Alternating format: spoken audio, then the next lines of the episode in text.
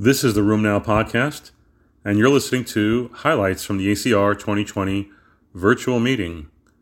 Our faculty reporters have been doing videos and recordings so that you can stay up to date. Hope you enjoy these and our panel discussions.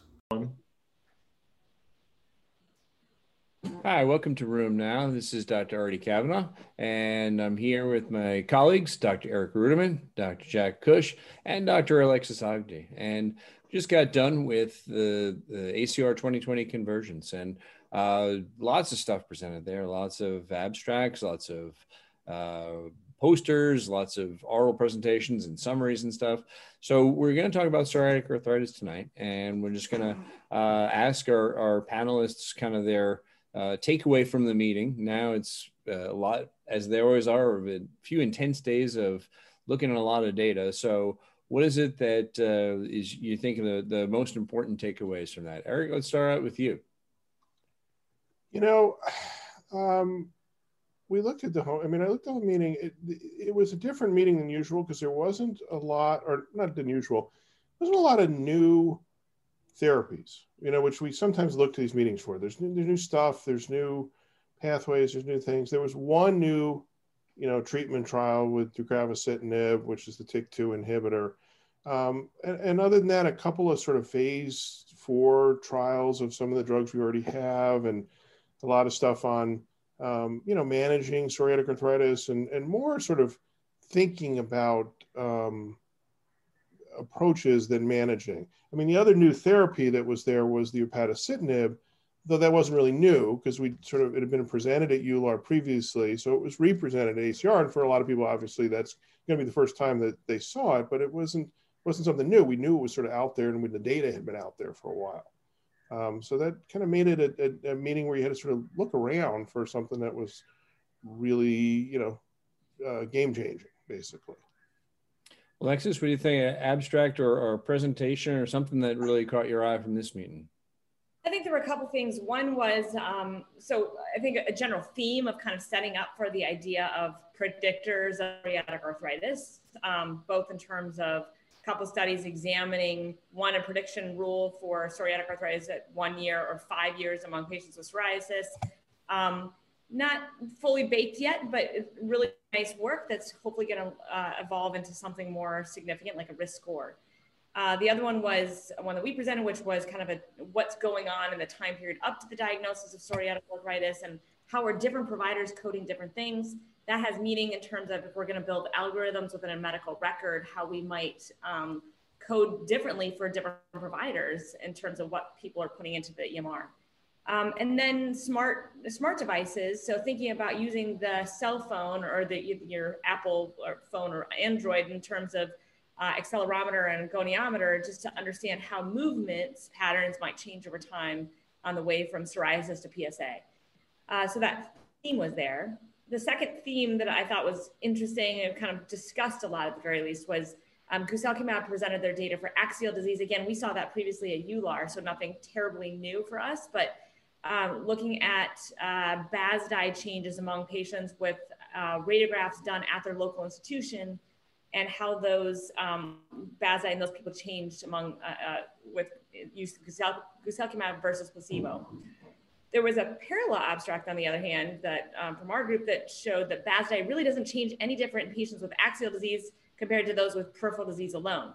So really kind of questions whether or not we can be using axi- BASDAI as a marker of axial disease. Kind of like a back a back version of the Rapid Three, huh? back rapid. Exactly. It wasn't, yeah, it wasn't very specific. It, it actually picked up sort of disease activity in general, which was which was an interesting thread because there's this whole, uh, you know, idea now to try to break psoriatic arthritis and psoriatic disease down into different domains and try to figure out treatments by domains, which makes a lot of sense. And, except that if you can't, if you don't have outcomes that can figure out which domains are going to respond to which treatments, then it, you can't get very far with that. And so it was, it was, so it was a bit of a challenge. This whole idea of separating out back, it was, it was interesting stuff. But separating out sort of axial psoriatic arthritis, I mean, a, it's hard to say it's really important to separate that out if you can't separate out outcomes and show that those people do worse in some way or another. And then you can't look at treatments if you can't sort of hone in on that particular area. Jack, what'd you take away from the meeting? Um, well, uh, to your point, uh, obviously Rapid 3 uh, works in all diseases, including axial spondylitis and, and psoriatic arthritis. So finding a better version of that, I don't know. You know, um, one of the things that, you know, uh, I covered a lot of RA, but I looked at the, a lot of PSA stuff. I was found it interesting that uh, machine learning found its way into PSA as well. And really in the one area that I thought was maybe the greatest need, and that's reading images. Um, and, you know, I, I, I saw that um, your group um, looked at that information. I found that really compelling because, you know, that's the, I, I, don't think we're, I really think we're not very good really at looking at images or certainly quantifying them. Um, but, you know, using machine learning, learning to score images for uh, the spine, I think that's really compelling. And I think that could be, I, that's one of the machine learning things I'd like to see actually translated to practice. Yeah, I think the the radiologists are, you know, they're they're definitely being it's like Terminator. They're being replaced by the machines, and um, in this case, I, I, I think it's good because if you don't have a radiologist who cares about the spine, you're never going to get good information from it. And there's there's such wobble. I mean, how many studies have we seen in the spine where uh, the the the local local read was that if they had the spinal involvement, then the central read is no. I mean, come on, that's that's that's not data. I mean, there's and there's a lot of places that help. So that, that that's great for studies, right? Because then you can standardize what's going on in the studies. You can read them centrally, but it saves a lot of time and money by having it read sort of a standard computer way. Um, but it's totally all. It, it's potentially very helpful in practice, right? So if you've got yeah. a if there's a, if there's an algorithm that's developed, if there's a machine learning algorithm, and once this is set up, it should be sort of generalizable. You could export it to, do, you know, and, and it and it ends up being sort of part of the software locally. And then you get an image, and then as the rheumatologist, you don't have to feel obligated to sort of figure out how to read the MRI because you don't trust your radiologist. You don't have to have a radiologist that knows what they're doing. You can get a report back. I mean, it's it's like getting a lab test basically. Or remember that ab- that abstract that Jose had last year with the MRE. Mm-hmm. So right. if our GI colleagues get an MRE, and the radiologist doesn't have to go oh geez i don't i hate looking at bone. They can just you know push a button and it'll give a good bone reading to see if there's any axial involvement. Uh, then then you get double value out of every mre and and they're doing more and more of those it seems. I mean you remember a million years ago when you had to have a good pathologist who could look at your ana plates and and and and figure out the pattern and figure how out old are how old are you? No but that, that's not that far back I mean, it is, and I remember that when I was, you know, training. I mean, that's not that far back, and now it seems like crazy, old, antiquated. And and I think in five years we're going to say the same thing about having a radiologist try to score a sacroiliac joint on an MRI. It probably doesn't make sense. That, that microscope, right, already that microscope is right next to your VHS machine. Uh, I, I think the, the, other thing we saw that this is should be extended to tendons too. I mean, we saw with the Achilles study there was a they looked at at baseline. People had to come into this randomized controlled trial using secukinumab to treat enthesitis of the achilles tendon. They had to have enthesitis demonstrated on imaging locally. And what they found after central reading was only half or so of those actually had real enthesitis in the way that should be read. So i think that we have the same problem in the spine that we have peripherally as well. Um, so maybe we'll see more standardization of uh, enthesial readings on mri as well the problem, though, potentially is you kind of a lot of times you want the image to show what you want it to show, and if the computer says it doesn't, then you're stuck with that, right? Then you have to live with that, and people may say, "Well, I don't know that I believe that anymore." So it, it, it it's going to be a work in progress. And radiologists will continue to have jobs for that reason. So. Yeah, that's true. I mean, but they're doing this in other fields too. They're already doing this kind of stuff, looking for, you know, for lung nodules on routine yeah. tests you know, x-rays and things like that. I mean, this is the future in imaging for sure. So let me ask you guys, um, there was, I, I, thought it was an interesting sub-analysis, as you said, it wasn't new necessarily. Um, the EXCEED study, the sub-analysis by sex. Um, because generally when you go into a clinical study you you you avoid some of the influence, like methotrexate in psoriatic arthritis studies, generally doesn't do anything because you have to get in the study with disease activity. It doesn't matter if you're on it or not. Um, but here, there was some of the some pretty sizable differences in outcomes um, um, based on sex. I, I that seems like is that must be a real thing. Yeah, I mean, people have been talking about this for a long time. There's plenty of studies that show that even at baseline, women start higher on their patient reported outcomes than men. Um, what was fascinating in this study is that a the change is also different, and this is showing this in a very controlled environment as opposed to maybe a different time points in an, in an observational study. So at least we have that kind of internal consistency there. Um, but what's interesting is it also played out within the skin, which was fascinating to me because it's you know we think of maybe this is more of a subjective outcome difference. Um, but it wasn't. It was actually across more, uh, you know, objective outcomes like the PASI, for example. So is this a, an issue of the way differences between men and women, the way they seek, you know, medical attention and how often and quickly and whatnot? Or is this really um, pathogenic like it is seems to be in spondylitis where, you know, women just present with a different disease and later and stranger yeah. manifestations that make it more hard, uh, uh, more delayed in diagnosis?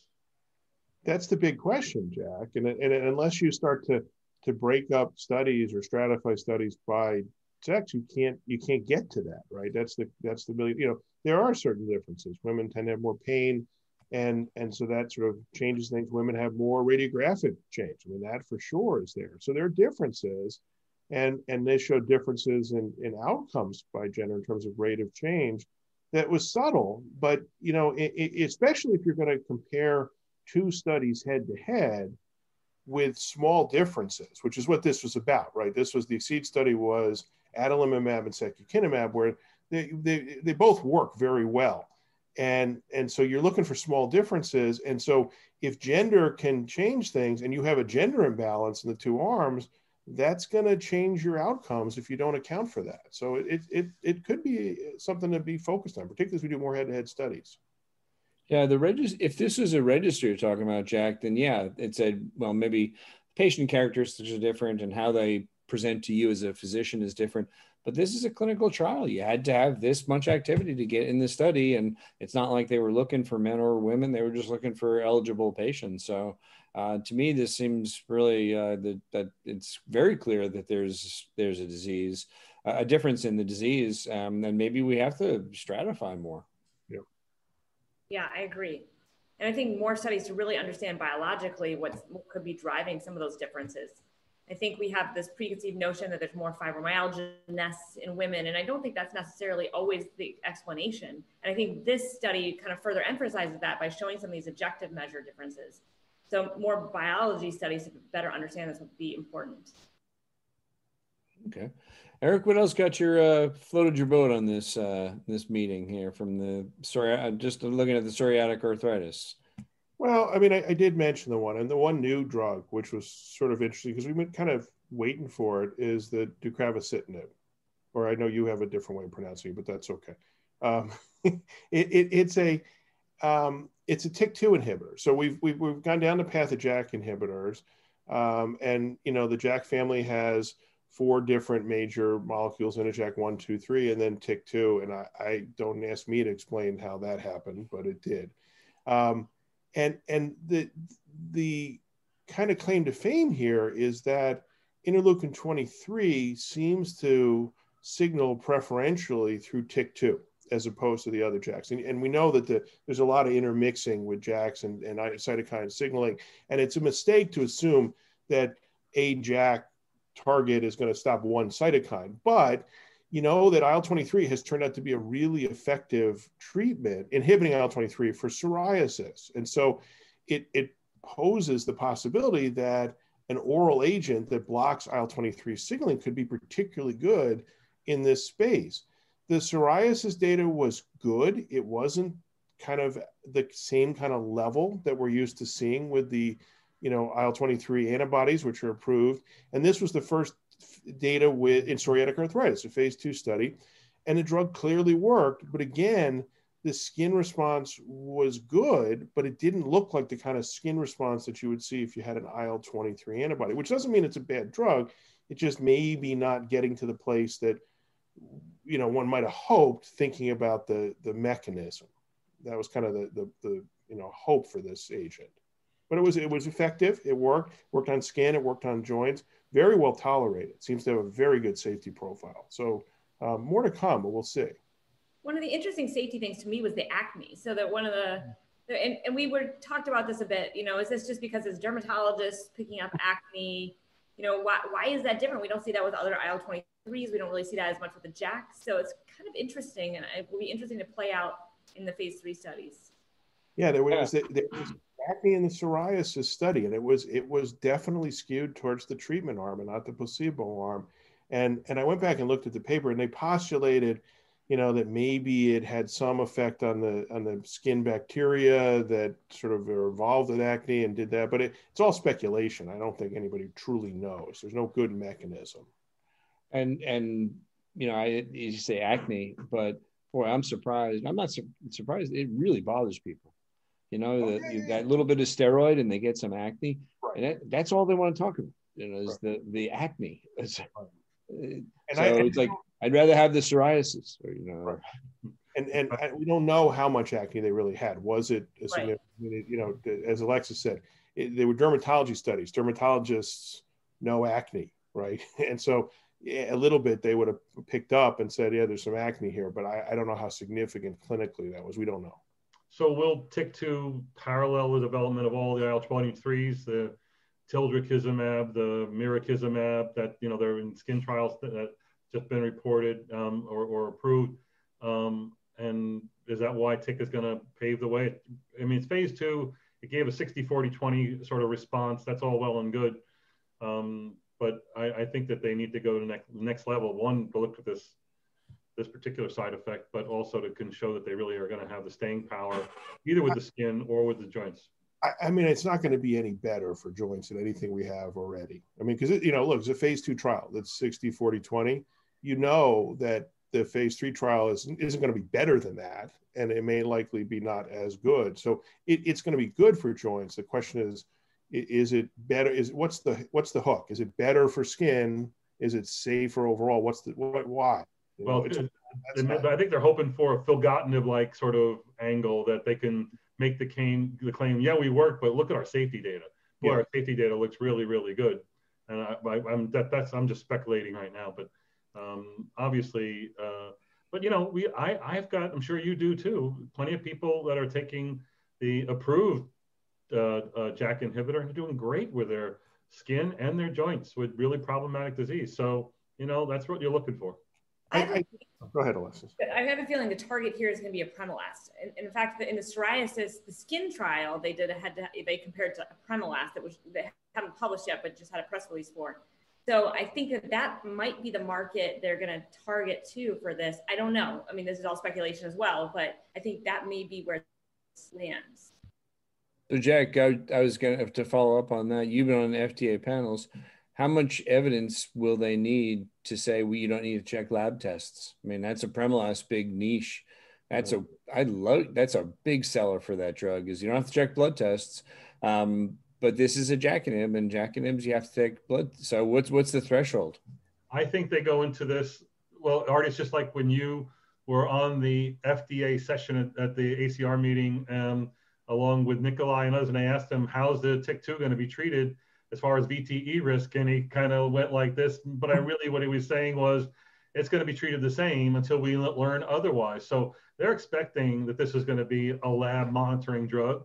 And of course, they have to do the labs, but they're going to have to show um, a apremilast like safety in labs where nothing budges. You know, the CBC doesn't change, the chem profiles don't change. There's no lymphopenia risk. There's no, you know, CKemia that people are worried about. The lipids are not an issue. They got to prove a lot, and I think that's. I'm, I'm a betting man. I'm not betting on that. Well, and that, let me ask Alexis and Eric, because a difficulty is in PSA, I, I think you see less problems lab wise than you do in RA with the inhibitors. Um, everything is a little bit better, right? You know, I, I, think the CK signal is less, and so I think you, you're you're proving it by disease because there's no. I mean, deucravacitinib may go into lupus and other diseases, but I don't think it's not going to go into RA that I'm aware of. So, where are you going to get the comparator? Yeah, I think the LFTs are always an issue in psoriasis and PSA because of their fatty liver disease. So we'll see if this has an impact. Yeah, I, I, I but I, I sort of agree with Jack. I mean, I think that, you know, a apremilast got got a pass because they didn't see any issues and it and it had nothing else that was sort of comparable and they could say it's a different drug. So the only way, even if they don't see any lab abnormalities, and and even with the VTEs, the only way they can get that past the FDA is to say, no, no, no, no, no, it's a TYK2 inhibitor. It's not a JAK. And and and you know we don't really consider it a JAK inhibitor because because I mean look at look at upadacitinib, right? No VTEs in the clinical trials at all, no signal whatsoever, but the label carries that risk that that is pulled over from the other drugs, and so it, it, it's really going to come down to whether the FDA decides this is the fourth JAK inhib, you know, this is the fourth JAK molecule that we're inhibiting, or they're willing to say it's a different molecule. It's a different. Uh, so they'll say, no, we're not a JAK inhib, we're a TYK inhib. That's exactly right. Yeah. yeah, and we're presenting two doses for you for your consideration, just right. like all the other JAKs that didn't get two doses. I don't know. We'll see. Right. Well, we're waiting on Filgotin. If they got two doses in Europe, um, I'm, I'm betting they will not get it eh, whenever they get approved, 2021, 2022. You know, they got they're, they got a few things, few hurdles to jump over before they can go up for consideration again. So, Jack, we're, we're uh, I think we're we're about at the time that we're looking at. You want to uh, anything final, the, or you want to run the panel, the final thing, or I think we're we're almost at the time. I I think that uh, this was really an interesting discussion, and I, I think I I think that the one thing that, that this panel of experts on psoriatic disease could tell us is what's the best way to treat enthesitis? Let's go around the horn. Um, um, Alexa, you want to take a stab at that? Alexa, I'm sorry.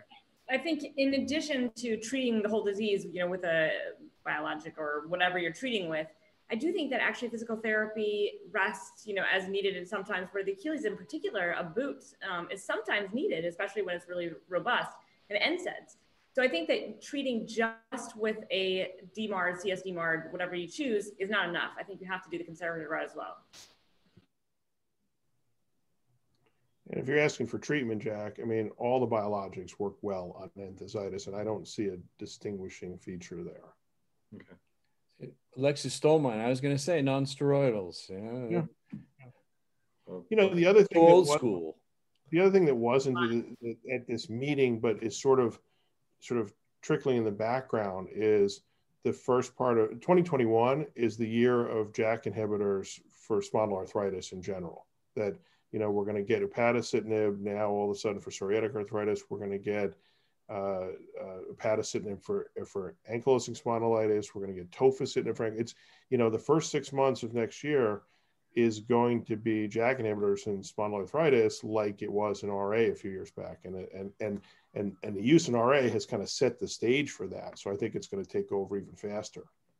So I have one more question I got to get in from because you guys are the experts.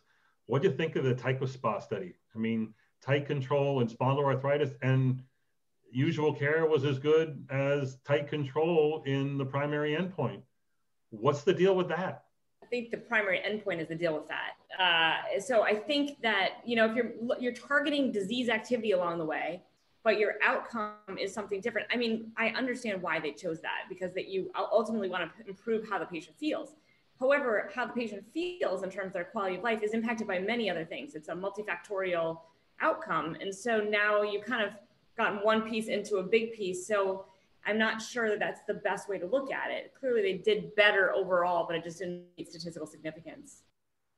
I'm yeah. skeptical about tight control and axial SpA altogether because because one of the, the goals for tight control in rheumatoid arthritis has always been you know better long-term outcomes less structural damage better function in the long run and when we're working with drugs that we just don't know truly change those outcomes i mean the the structural benefit from biologic therapy in axial spondyloarthritis is you know if anything very tiny and i'm not even convinced it's really that in a lot of people and so it's all about symptoms and you know when you treat somebody you know, then the Brooklyn hack is good enough. If you're doing symptoms and the patient says, I'm good, then you've treated their symptoms. They're in tight control. And, and, and, and doing a measure that puts a number on that may not get you any further. I think that the most notable thing to me about the, the, the presentation of that was it was incredibly cost effective. Although, insanely cost effective. It was like a couple of thousand dollars for a QALY. I know. although if you don't count the biologics nor the visit costs, you get extremely cost effective. So, Yeah. um, Wait, the biologics that cost how much? Do you, I mean, you have to count that. So They don't. I mean, that's the problem. And there's just no way to believe that it's cost effective in the U.S. with the cost of the biologics. Any any study well, you have point. That's a really good point. to have more people on biologics. You know, if you go to a tight control approach and and this it's set up to drive more people to biologic use, it's going to be more expensive. The, the problem is the tight control there in Europe and in countries in Europe is is it, the cost analysis is different because they can roll in uh, societal costs. Are they at work? And and in the U.S. that's a separate issue. That the cost, you know, the cost savings by keeping people at work and not out on disability or not out on short-term leave, that doesn't get accounted for in your insurance costs and the cost of treating somebody. And so there's just no way to put all that together. And, and, and given that, if you don't account for that, there's no way the tight control with more aggressive use of biologics could possibly be cheaper. yeah, it's not. All right, well, Jack, you want to wrap us wrap us up? Yeah, I want to thank the uh, this panel of, of psoriatic experts and contributing greatly to uh, the, uh, for the RheumNow audience. So, um, and by the way, you all look wonderful, having just survived a four-day virtual meeting. It's just sort of amazing. So, congratulations on all your hard work. Fun meeting. Thank you, Jack, by the way. RheumNow has done a great job during this meeting and, and the coverage was phenomenal. Yeah. Phenomenal. All right, enjoy. Have All a right. good Bye. All right, folks. See you